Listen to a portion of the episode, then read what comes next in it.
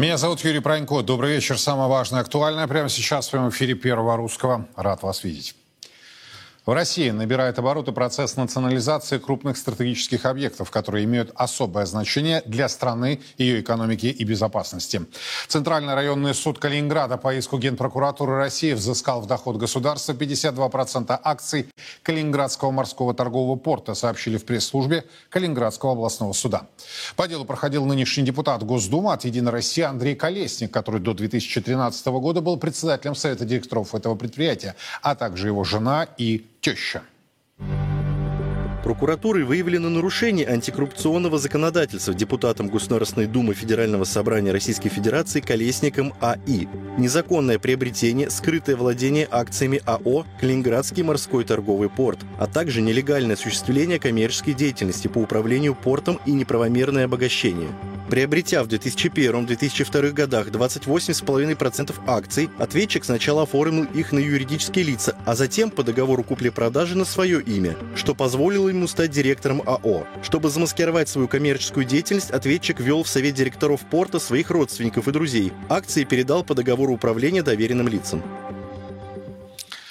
Суд отметил, что доходность бизнеса господина Колесника напрямую зависела от нормативной деятельности, нормотворческой деятельности а Госдумы, в которой он принимал личное участие, но о возникшем конфликте интересов компетентные органы не сообщил. От эксплуатации имущества порта господин Колесник, цитата, получил более 369 миллионов рублей, которые были названы истцом незаконным источником дохода депутата. Конец цитаты.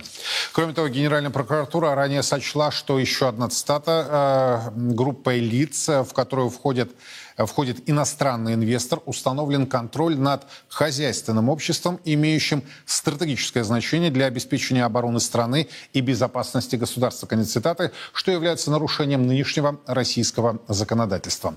Давайте обсуждать эту тему. Прямо сейчас ко мне присоединяется Алексей Петропольский и Алишер Захидов. Господа, добрый вечер. Да, всем добрый вечер. Смотрите, добрый. вот я внимательно изучил решение Центрального районного суда Калининграда. Формулировки четкие, жесткие. Ну, я не знаю, патетика, возможно, в вашем деле или нет, но тем не менее, незаконное приобретение, скрытое владение акциями, коммерческая деятельность, неправомерное обогащение. И на минуточку речь идет о депутате, действующем депутате Государственной Думы России и об одном из действительно э, стратегических портов страны. Что скажете по а, самому факту данного разбирательства и, собственно, тому вердикту, а, который был вынесен по иску Генеральной прокуратуры? Давайте, Алексей, затем Алишер, пожалуйста. Ну, э, это видно, что политическое дело, и видно, что в случае снятия неприкосновенности с депутата последует уголовное дело уже с реальным сроком. По факту, э, что вменяют? Вменяют то, что было по закону акционировано, но э, не имел на это право именно депутат Государственной Думы, поскольку, я так понимаю, был некий лоббизм, при котором он э, эти акции себе каким-то образом приватизировал. Но если взять вопрос шире, да, то фактически взять топ там, тысячу или десять тысяч компаний э, России, крупнейших правообладателей, то мы увидим, что конечные бенефициары до сих пор остались офшорные компании. И, конечно, если эти офшоры начать э, искать э, фактического его руководителя, то окажется, что это люди, приближенные к власти. Даже те олигархи, которые входят в наш список топ 100 Forbes, именно российского, фактически они не владеют акциями тех компаний, которые, э, которые Forbes им приписывает. Там везде практически конечный бенефициар э, некая либо офшорная юрисдикция, либо юрисдикция из недружественных стран. Они работают, каким-то образом распределяют дивиденды, и фактически, если их начнут сейчас деприватизировать, то будет примерно такая же фактура, как сейчас в Калининграде. Ну, то есть, получается, это все находится вне правовой зоны, и речь идет о конфликте интересов. В первую очередь это конфликт интересов, и, по всей видимости, этот порт понадобился государству. Начали изучать правовую его структуру, каким образом он приватизировался. Ну и оказалось, конечно, что это был лоббизм ниже рыночной стоимости. Но вы знаете, откатить на 93-95 год, да все было приватизировано за копейки по сравнению с тем, сколько даже в тот период времени стоили эти акции. Да, еще было такое небезынтересное мероприятие под названием «Залоговые аукционы». А, и, ну, я думаю, что а, Алексей в том числе и это имел в виду. Алишер, что скажете? Я хочу сказать, что сама по себе эта ситуация крайне интересна. И э, с точки зрения защиты интересов государства. Потому что таких предприятий у нас десятки. Обращает на себя факт, что история с 2001 года почему-то назрела только сегодня. Естественно, вся реальная ситуация, она осталась за рамками этого разговора. То, что существует общая практика, когда наши олигархи либо контролирующие лица создают зарубежные компании, которые оказывают влияние или напрямую управляют или высасывают деньги с российских предприятий, это не ново. И все это на виду, и все это знает не только Интерпол, и также и наши правоохранительные органы. То, что Калининградский порт является стратегически важным, наверное, это известно было не только сейчас, это было известно и в 2005, и в 2010, и 2015 году. Но вот какой-то посыл пошел, формально действительно оно отошло государству.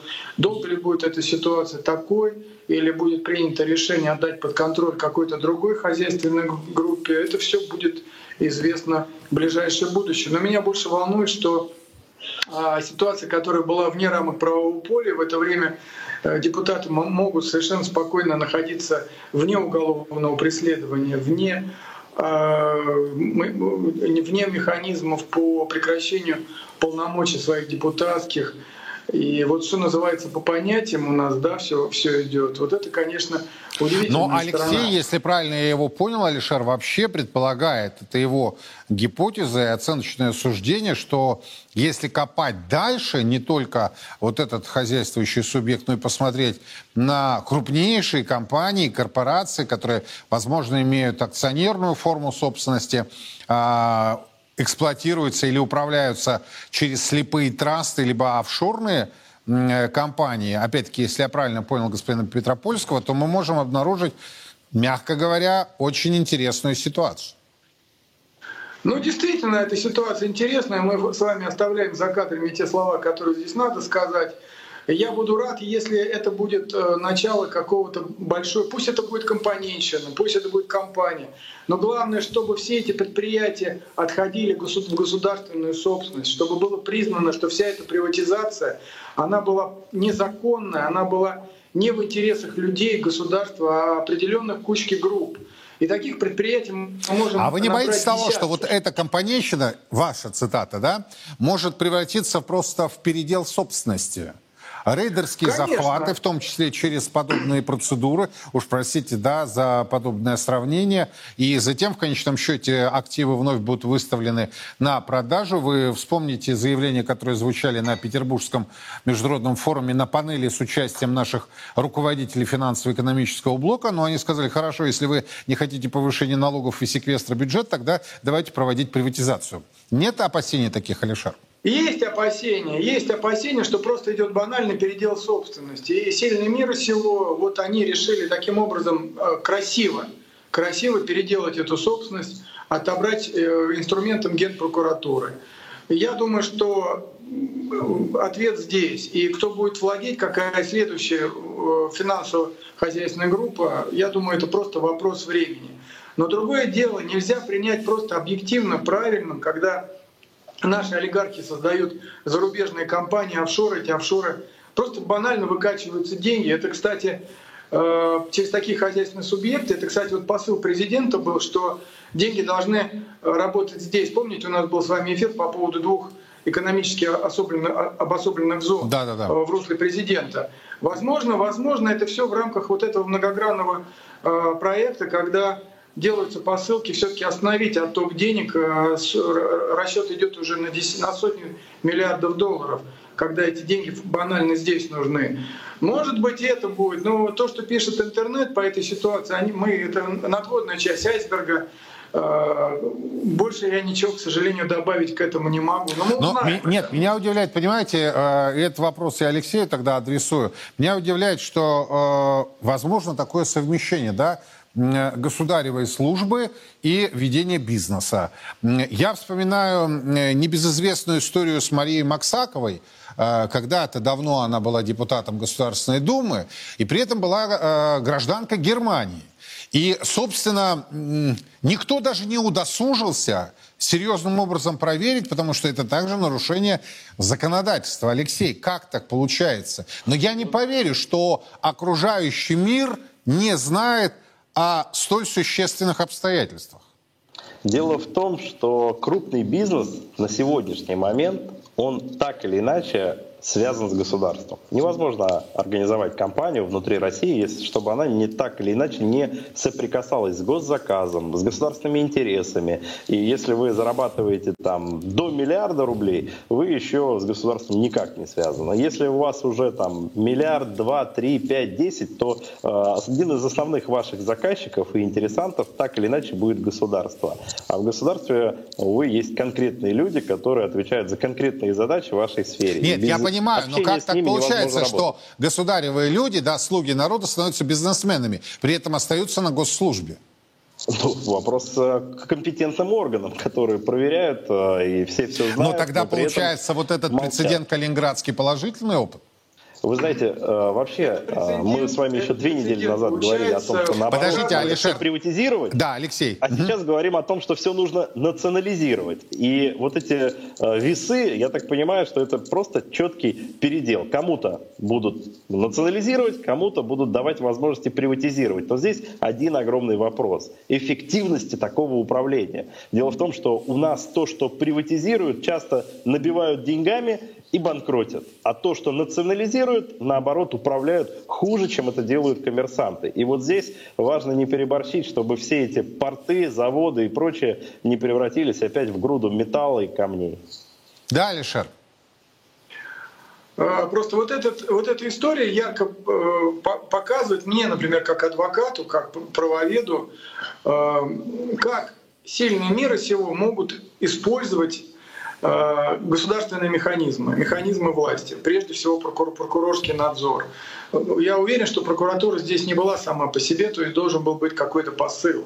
Почему? Да ответ на поверхности. Если говорить, эта история была незаконная с 2001 года, как они говорят, но ответ, а где ты был, Адам, когда шла война?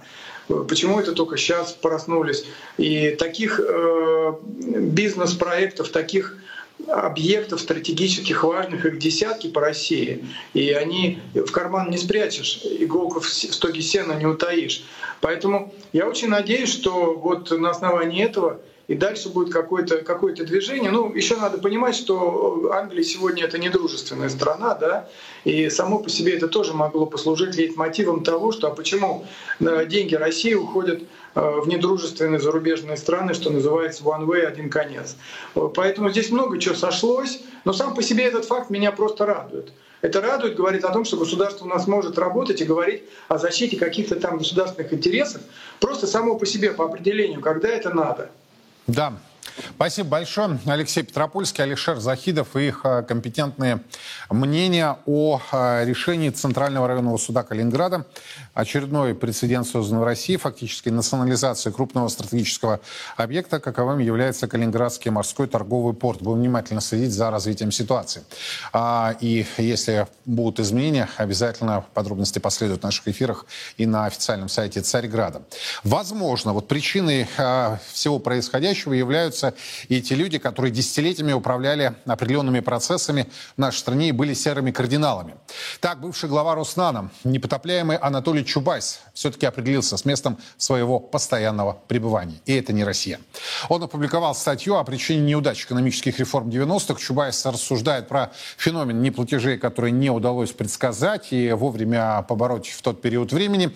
Однако примечательный другой факт. Анатолий Борисович представлен как независимый исследователь из Глазго Великобритании. Вот что говорят эксперты, в частности Алексей Чадаев по поводу такой функции Чубайса, вне правовой, безусловно, как решала. Был очень интересный бизнес. Э, он, э, ему э, приносили деньги, и он, значит, там, на Западе, решал и часто мог решить. Причем э, некоторые приносили ему деньги за то, чтобы э, его все-таки в эти санкционные списки не включали. И он как-то как в некоторых случаях мог это решить там. А, но интересно другое, что были и люди, которые наоборот приносили ему деньги за то, чтобы в санкционные списки попасть. И вот это более частая даже была история. Почему? Потому что некоторым из наших, ну, находящихся на подозрении, так сказать, у государя людей очень важно было загреметь иметь в э, персональные санкционные списки как в качестве формы э, подтверждения, так сказать, э, своей, ну, как это, лояльности или, во всяком случае, не связанности с мировой жабой. И Чубайс мог ту или иную фамилию там, значит, предложить в качестве кандидата в санкционные списки. Обсуждаем тему. Ко мне присоединяются Кирилл Коктыши, Павел Данилин. Господа, добрый вечер. Добрый вечер. Почему Британия, почему Глазго, почему независимый эксперт? Давайте Павел, затем Кирилл. Ваше мнение. Ну, в Лондон-то многие бегут, а бывшие олигархи, там им медом намазано. Некоторые, правда, в а, ванне тонут там, некоторые полонием питаются. Не знаю, что там будет делать такие персоны, как Чубайс, Борис Минц и другие, но вот им там нравится. Да. Я думаю, что во многом это связано с тем, что они там себя чувствуют частью э, так называемой мировой элиты, хотя, конечно же, никакой мировой элитой не являются. Да и элита это там на самом деле настолько обмельчала, что, э, кстати, видно на примере Бориса Джонсона. Так что то, что Чубайс оказался в Э, Глазго, ну, здесь ничего удивительного нет. Да? Он последовательно выполнял роль э, внешнего наблюдателя за э, российским, скажем так, политическим классом и сегментом.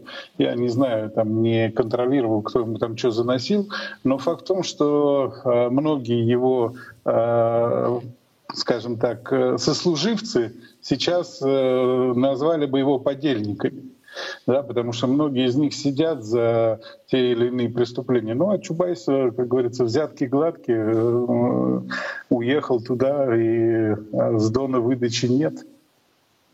То есть, э, в общем-то, Британия вас, Павел, не удивила? Пристанище, ну, новое пристанище? Вообще, господин Чубайс. Он же не только по Британии разъезжает, его в Израиле видели многократно. Да, но статью-то а, он подписал как независимый эксперт Глазго Великобритании. Ну, это, наверное, дает сигнал Роману Абрамовичу, что вот у тебя-то не получилось, да, вот у меня получилось стать э, евроинтегрированным представителем настоящей элиты. Я думаю, это их внутренние заморочки, на самом деле, такие, знаете, валентинки, которые понимает только э, знающий. Да. Мы с вами просто не в этом мире немножко крутимся, да, и слава богу, кстати. А, поэтому, ну, я думаю, Там что... иной язык. Возможно, да. Кирилл, почему Британия? Почему независимый ты эксперт? Неужели, э, ну мог же написать там э, регалий масса была. Ну, например, там человек, да, э, который довел до предбанкротного состояния э, Роснана, или там был э, главой э, администрации президента Ельцина, э, был э, первым вице-премьером, э, да кем только он не был, Анатолий Борисович. Но как-то тут вот все очень скромно, независимый эксперт. Ну, на самом деле, он же ровно так и подписался, как вы сказали. Ведь на самом деле, ведь на самом деле, если посмотреть вот на вот известную метафору, которую продвигал Чубайс в России, это метафора невидимой руки рынка. Она, кстати, вошла в оборот примерно через сто лет, как ее породил Адам Смит. Вот, и вводил ее в оборот Джонс, Джон Стюарт Миль. И, в общем-то, идея была очень простая. Объяснить, что невидимая рука рынка находится в Лондоне. То есть, в общем-то, это Лондон решает, каким образом рынку быть, каким образом рынку действовать. И в этом плане вот это продвижение вот этой метафоры, оно было абсолютно логичным, понятным, потому что уже тогда, начиная с середины 19 века, в рамках концепции Джона Стюарта Милля, как раз-таки Лондон и должен был быть э, финансовым центром мира, собственно говоря, невидимым образом, то есть путем финансов, управляя всеми мировыми рынками. Ну и, собственно говоря, Чувайс, аффилируясь с Гладго, аффилируясь с Британией, фактически лишний раз подтверждает, что, в общем-то, эта концепция никуда не делась, и что на самом деле он всю свою жизнь осознанно был ее абсолютно искренним адептом. Но со соответствующей включенностью во все вот эти структуры. А вот сейчас мы, наверное, узнаем, на насколько высоком либо низком уровне. Подозреваю, что уровень был не слишком высокий, где-то средний. Вот тех самых структур принятия решений в отношении глобального рынка, но и в отношении, соответственно, места увы, России, которую он реформировал. Неужели это центры принятия решений, о которых мы так с вами часто слышим? И вот как раз благодаря Чубайсу мы обнаружим такой центр. Но не благодаря Чубайсу. Этот центр существовал достаточно долго, начиная где-то, в общем-то, с момента, я бы сказал, еще там, Генриха VIII, с момента появления капитализма, Ослинской компании и так далее. То есть в этом плане технологии достаточно давно отработанные, достаточно эффективные. Они на самом деле вполне ненавязчивы, но при этом э, вполне позволяют достигать своих целей. То есть то, что Чубайс, скорее всего, не зная, или не предполагая все полноты, вполне искренне все это продвигал и вполне делал, ну как, не бескорыстно, разумеется, но искренне. Но я думаю, что да, лишний раз это подтверждает, что, в общем-то, всегда нужно внимательно оценивать своего контрагента и понимать, что слова, метафоры, образы, концепции – это на самом деле достаточно серьезное оружие, которое позволяет ввести твоего контрагента в запрограммированное направление, когда он сам даже это не предполагает и не подозревает. А вот Но смотрите, достаточно рано это освоили. Я понял. А, наши режиссеры сейчас показали фотографии, а, которые были сделаны в разные периоды, ну, уже после того, как а, Чубайсу дали возможность покинуть пределы России. И, собственно, у меня будет вопрос, связанный с его непотопляемостью. На ваш взгляд, с чем это связано? Почему мы разрешили выехать? Но вот судя по тому, что мы видели в том же Израиле, Павел сегодня уже вспоминал это, значит, вот встреча в Бенгурионе, он кого-то ждет, значит, сидит он в кофейне, по-моему, в Тель-Авиве, а, может быть, в Иерусалиме, не буду точно а, утверждать, в одном из этих двух городов. Вот он э, с чемоданчиком такой вот скромный, да, вот он в супермаркете. И это всесильный, всемогущий Чубайс, который вот, вот он в кофейне сидит. Э, я хочу просто понять, это такое пике вниз, это, собственно, как вы, Кирилл, сказали, Теперь мы видим идентификацию его с точки зрения западных, да, вот этих восходящих э, моментов, э, где он э, может присутствовать, кто он по своей сути является. И получается, что это не очень высоко, как вы сказали. Всемогущий стал простым и обыкновенным. Как считаете, Павел? Ну, он и в России в последние годы не был всемогущим все же, давайте так Но он все-таки уехал, сказать. да, без уголовных дел, несмотря на то, что силовики пытались завести их. Ну, уголовные дела были заведены на многих из его окружения. И, повторюсь, тот же Борис Минц, он тоже сбежал в Лондон с уголовным делом. И объявлен в розыск так же, как и его сыновья между прочим, да. А, и очень многие из э, Роснана там же находятся в, э, не, не в Лондоне, да, а под следствием. Поэтому то, что Чубайсу дали уехать, это факт, э, который показывает все же, что он скорее здесь являлся тамошним агентом. Вот. И, э, конечно, с одной стороны, можно было бы схватить и посадить, но с другой стороны, это так не очень принято делать. А, он был типичным примером а, десуверенизации России. Он был вообще олицетворением десуверенизации России, если хотите. И, конечно же, а, на определенном этапе он сыграл серьезную роль в качестве того самого персонажа, который э, является смотрящим, скажем так, за тем, как происходят события в России.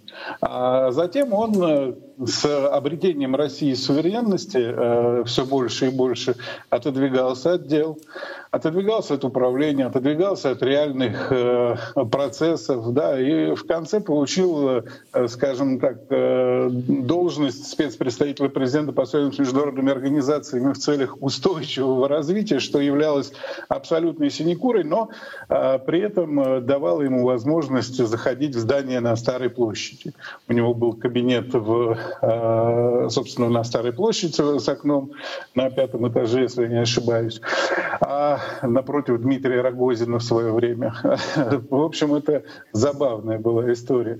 А, и как бы, честно сказать, э, ну да, Роснано, ну да, большие деньги, но он уже не имел того самого влияния, о котором э, мы говорим, э, когда он мог всесильно одним движением руки смахнуть ключевые фигуры с российского политикума.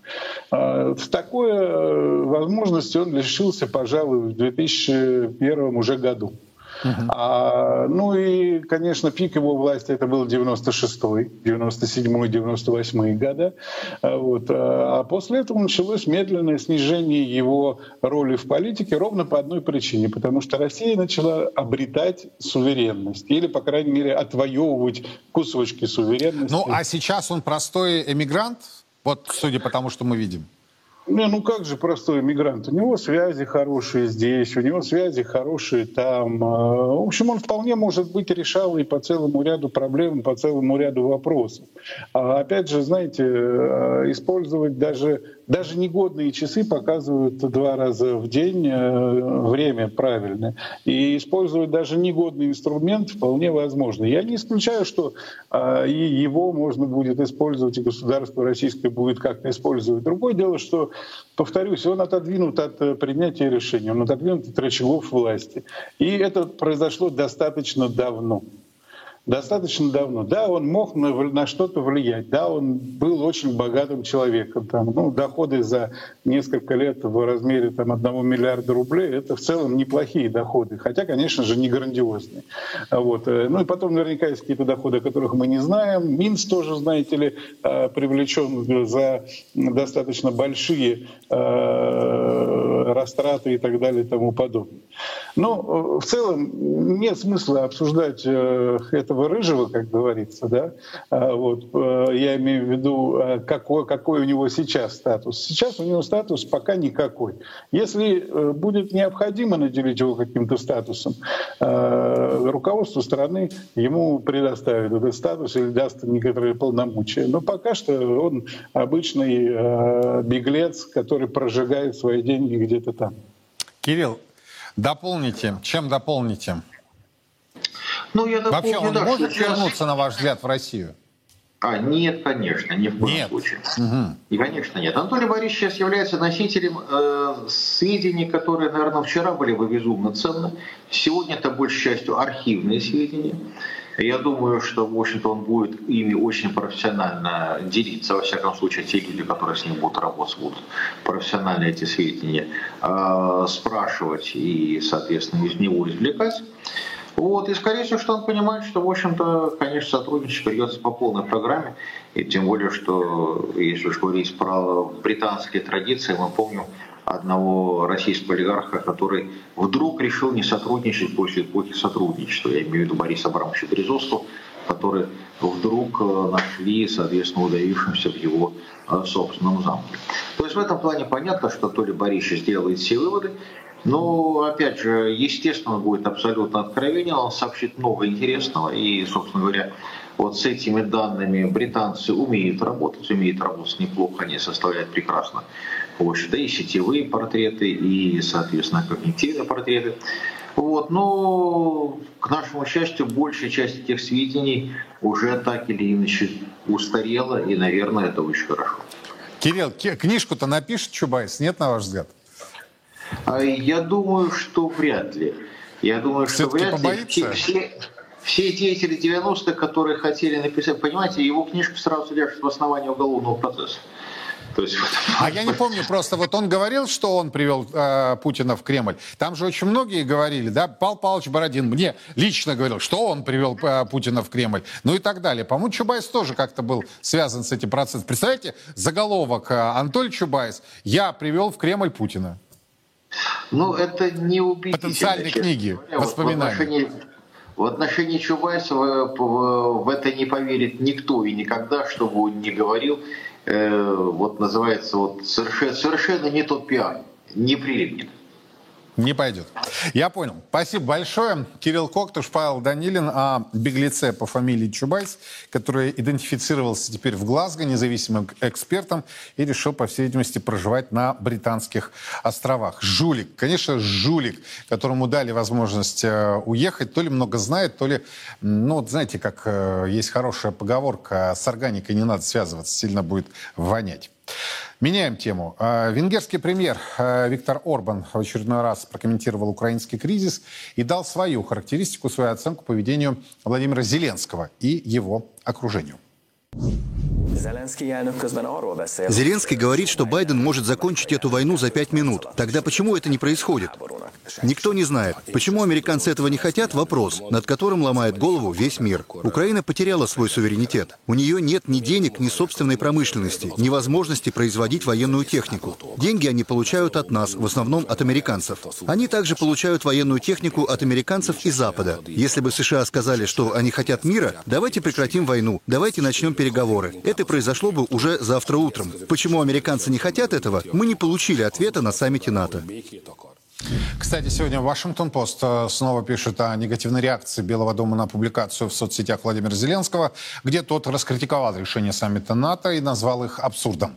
Цитата из публикации насколько, э, настолько взволновал Белый дом, что официальные лица США, участвовавшие в этом процессе, рассматривали возможность отказа от приглашения для Киева. Это была цитата. Вероятно, речь шла о том, чтобы не вписывать в коммюнике саммита никаких заявлений о возможном членстве Украины в Североатлантическом альянсе, однако, как замечает Вашингтон-Пост, в конце концов Соединенные Штаты и их союзники договорились, что сохранят формулировки декларации, где не указаны сроки присоединения Украины к блоку, но сама такая возможность не исключена.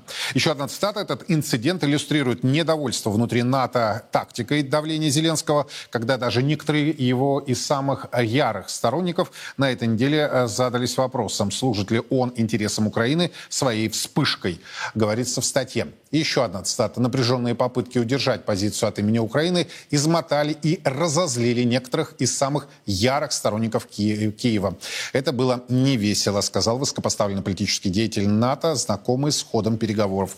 Сегодня пишет Вашингтон-Пост.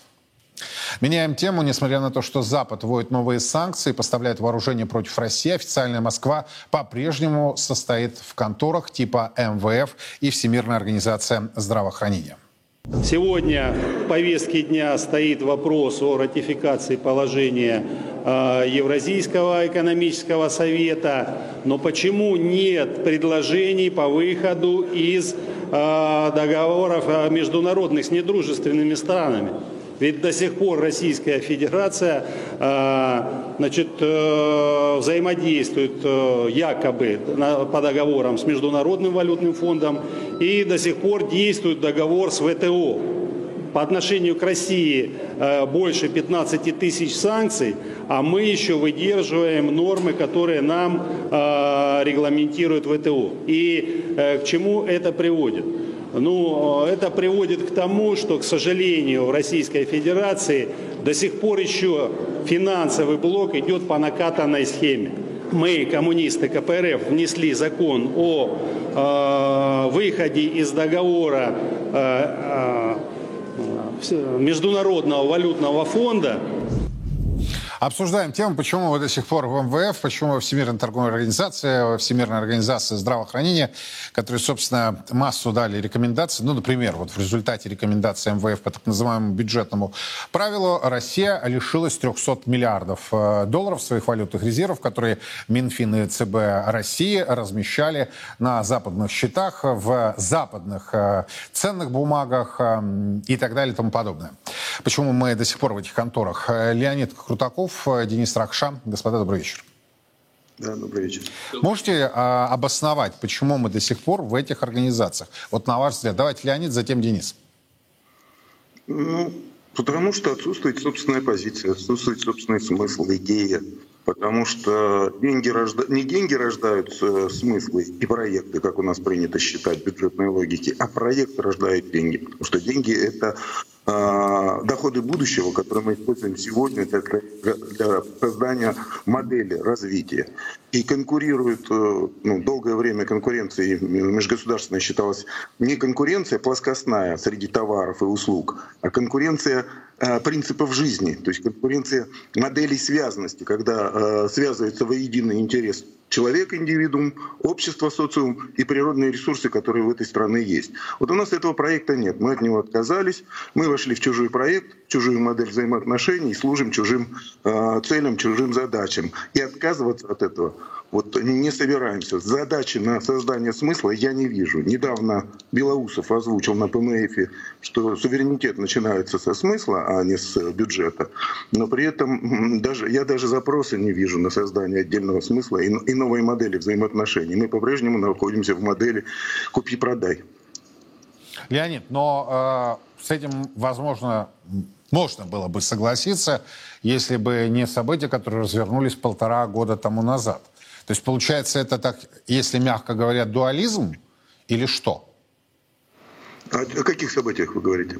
Я имею в виду специальную военную операцию. А, ну, это, это, ну, наверное, это шизофрения, понимаете, когда мы говорим о политическом суверенитете, но экономически мы являемся частью общей модели. Помните, э, когда Кудрин, э, еще будучи чиновником, на встрече с Путиным заявил, что для того, чтобы Россия развивалась экономически, нам нужно э, решить проблемы с Западом, уладить геополитический конфликт. На что Путин сказал, что суверенитетом Россия торговать не собирается. Но однако мы продолжаем торговать. И газ, и нефть мы рассматриваем не как средство роста и источники, а как способ получения денег, валют который мы уже оцениваем как инструмент собственного развития. Это, на мой взгляд, это чистая шизофрения, а не дуализм. Да, то есть диагноз еще более усугубляется. Денис, с чем согласны, с чем нет? Ой, Юрий, позвольте, я не буду комментировать выступление коллеги, а выскажу просто свое мнение. А, значит, смотрите, ну что касается Всемирной организации здравоохранения, я не очень понимаю, как она попала в этот ряд, потому что в отличие от МВФ и э, ВТО, это да, ООНовская структура, и э, будучи э, членом Организации Объединенных Наций, Российская Федерация просто по умолчанию является членом всех ООНовских организаций. Э, кроме того, эта организация, что бы она там ни сделала конкретно во время пандемии коронавируса, в течение вот уже 70 лет борется в мировом масштабе со всякими э, заболеваниями, инфекциями и прочими вещами, и, в общем, э, совершает достаточно полезных вещей. Тем не менее, это к экономике особого отношения не имеет – а, э, это чистая политика или геополитика, назовите как хотите. Значит, что касается МВФ и ВТО. Э, несмотря на то, что ВТО меняло свое название, это элементы, существенные элементы а, э, архитектуры мирового, мировой безопасности или как бы Э, мирового управления, а, которые были созданы по итогам Второй мировой войны. Фактически это элементы Потсдамско-Ялтинского мира. Россия никогда не делала заявлений о том, что она желает выйти из а, обязывающих соглашений Потсдамско-Ялтинского мира. Именно поэтому она в начале 90-х вступила и в ВТО, и в МВФ – и именно поэтому она там и остается. Кроме того, нужно понимать, что если мы хотим а, каким-то образом участвовать в формировании, в обсуждении, в регулировании мировой повестки, то мы должны присутствовать на всех значимых мировых площадках. Нравятся они нам, не нравятся, э, кто там имеет большинство, это совершенно не важно. Если мы оттуда уйдем, нас никто нигде не будет слышать. То есть а, это да, такое, такая представительская функция. Что? Такая представительская функция. Донести а, свое как, мнение. Как минимум, да. Но по поводу ВТО есть еще один момент. Э, несмотря на все санкции, э, во-первых, ВТО не обязана э, само, э, сама, точнее говоря, да, в автоматическом режиме реагировать на какие-либо нарушения двусторонних торговых экономических отношений. А это площадка, на которой стороны могут, так сказать, в легальном порядке разбираться друг с другом. В этом смысле Россия имеет право и возможность подавать всякие иски на площадке ВТО к тем, кто вводит санкции односторонние. Во-вторых, несмотря на все эти санкции, наша торговля даже с недружественными странами вовсе не прекратилась. Да, она сократилась, из нее выпали какие-то там э, позиции, да, но торговля продолжается.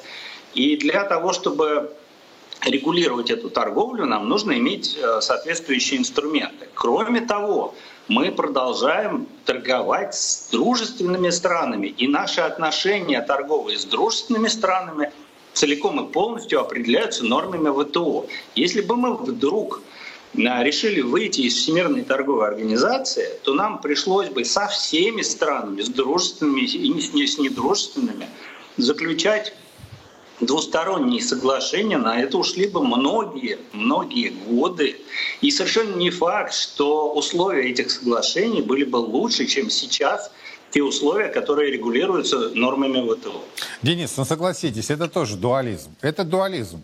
С одной стороны, а, мы говорим, точнее, говорят первые лица о многополярности, о многовекторности, о том, что мир трансформируется, он действительно трансформируется. При этом я согласен с вашим тезисом о том, что те институты, да, институции, которые были созданы по итогам Второй мировой войны, э, после распада и развала Советского Союза, а мы в них вошли, они являются вот таким каркасом той системы. Так э, вы не видите противоречия одного и другого аспекта? А система трансформируется, несомненно. Но это не значит, что мы должны выйти из нее. Мы будем трансформироваться вместе с системой. Посмотрите, вот э, давайте возьмем эту несчастную Всемирную организацию здравоохранения, к которой, так у многих стран, есть такие большие претензии. Хоть кто-нибудь из нее вышел, угу. Но все-таки вы сами сказали, ВТО и МВФ это несколько иные институты. Несмотря, э, несмотря на то, что они несколько иные, из ВТО тоже никто никогда не выходил. Ну, смотрите, я всегда привожу э, пример. Я все-таки э, журналист-аналитик, который предпочитает основываться на фактах, на цифрах. Я с вами соглашусь, никто из вас не вышел, что, кстати, странно после тех событий, которые мы все тут пережили на планете. А, ну вот конкретно рекомендация МВФ по поводу э, валютных резервов и так называемого бюджетного правила. Я категорически не согласен. Это, это э, принципиальный водораздел – между теми, кто реализовывал это бюджетное правило, и теми, кто выступал против. В итоге страна потеряла 300 миллиардов. Вернутся эти деньги, не вернутся эти деньги. Я вообще считаю, что у нас нет юристов такого уровня международного класса, которые могли бы даже оспорить в исковом режиме э, решение э, противоположной стороны. Но там тоже понимают, что не все так просто. И первый, а, кто сказал, что не надо вот так вот в наглую воровать, это была министра э, финансов США в нашем э, варианте казначей Америки а, госпожа Елен. Тетка очень серьезная, тетка умная, и она их первая предупредила. Тяпните, получите иски, которые потом не сможете даже при юридической слабости, это тоже ни для кого не секрет, мы постоянно обращались к британским и американским юридическим конторам, которые защищали в том числе наши интересы, ну, например, в деле ЮКОСа. А это многогранник, это серьезнейший аспект.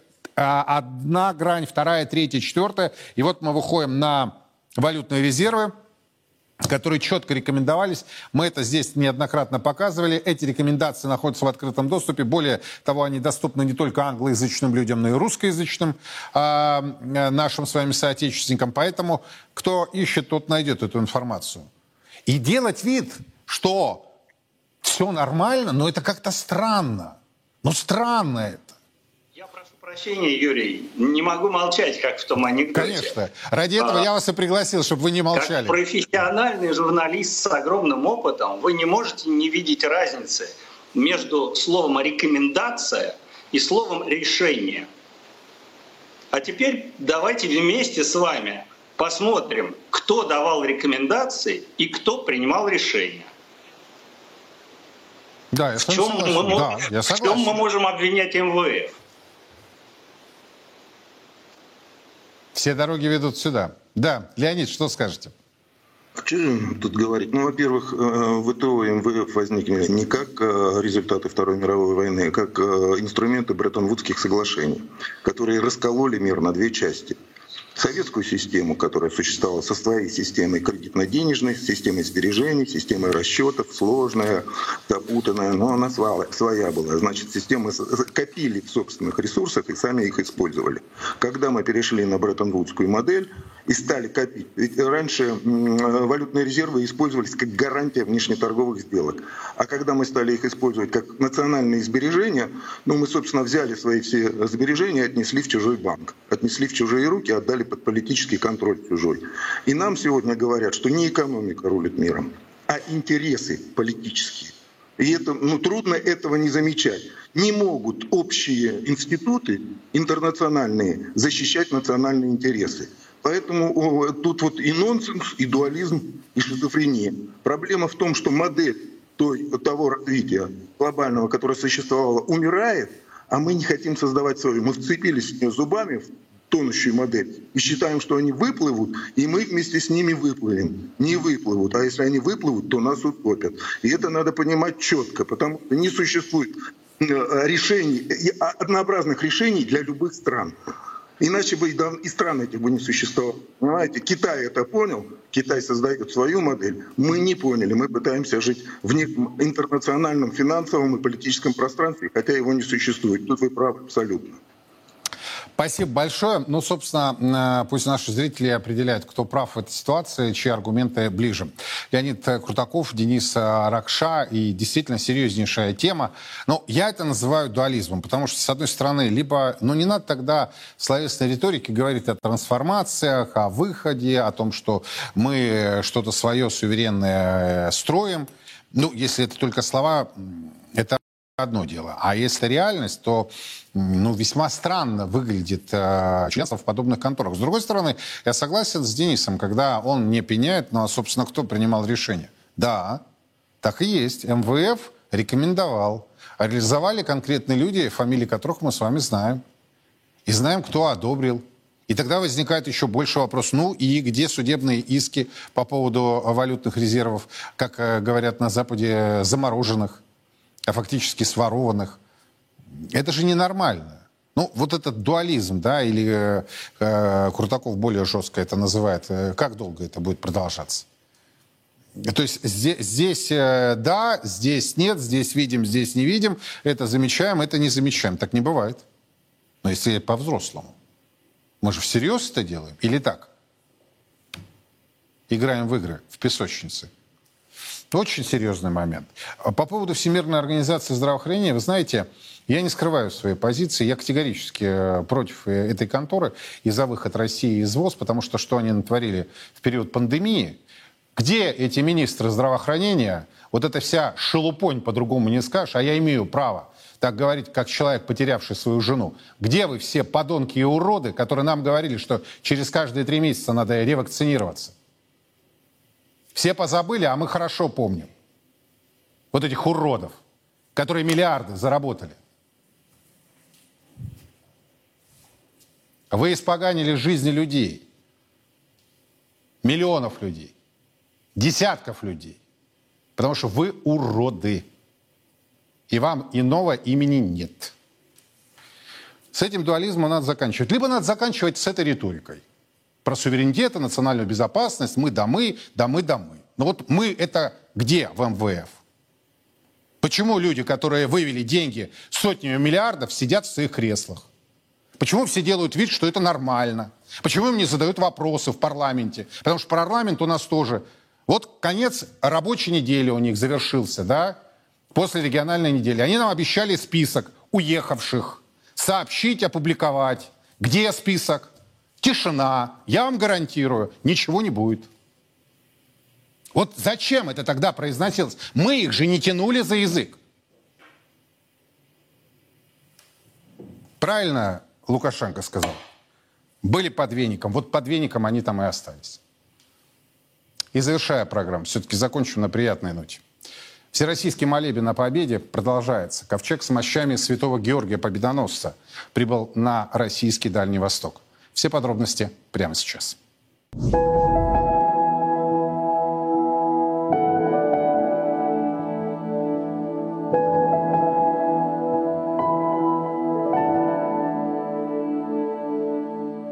Все дальше и дальше на русский восток.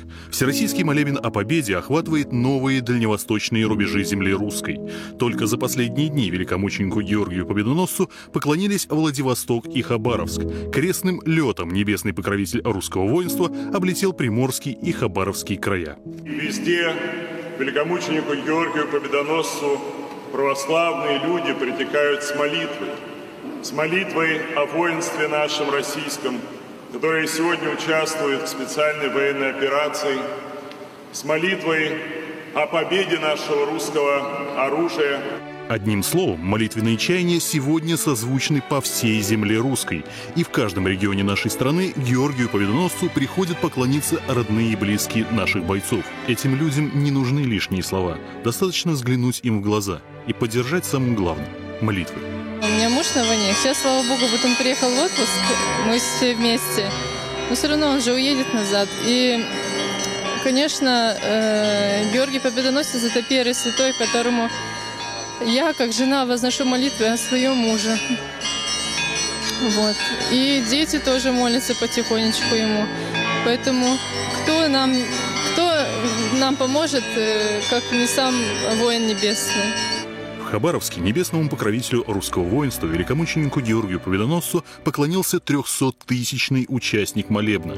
Промыслительным образом им оказался русский казак Сергей Быков, наследник славных традиций воинов и землепроходцев Ерофея Хабарова, освоивших в 17 веке эти дальние рубежи нашей земли. Учитель и тренер многих бойцов, сражающихся сегодня в зоне СВО. Я руководитель военно-патриотического объединения спортивные клубы «Сатурн» такие есть у нас. И нам предложили поучаствовать в строительстве храма часовни Святого Георгия, э, великомученика, победоносца, э, в селе Воронежская, 3. И наши спортсмены, ребята принимали в этом участие.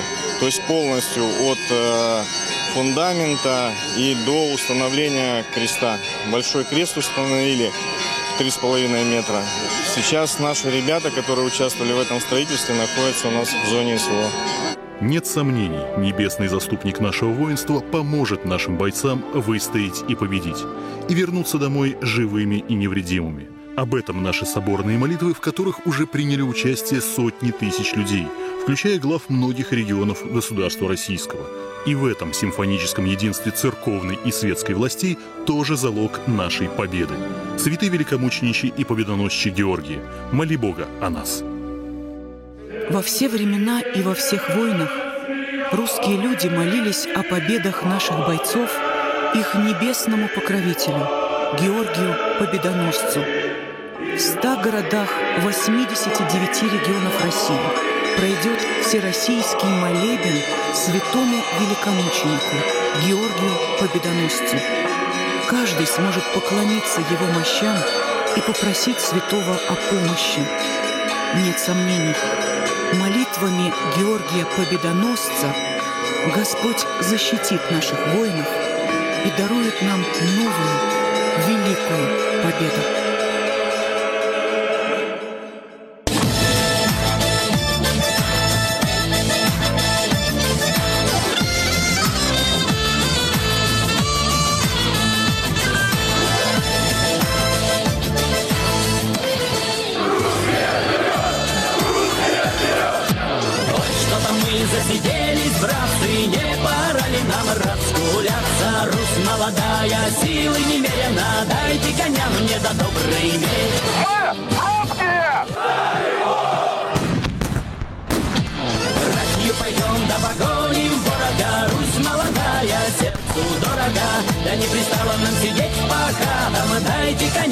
за добрый вечер.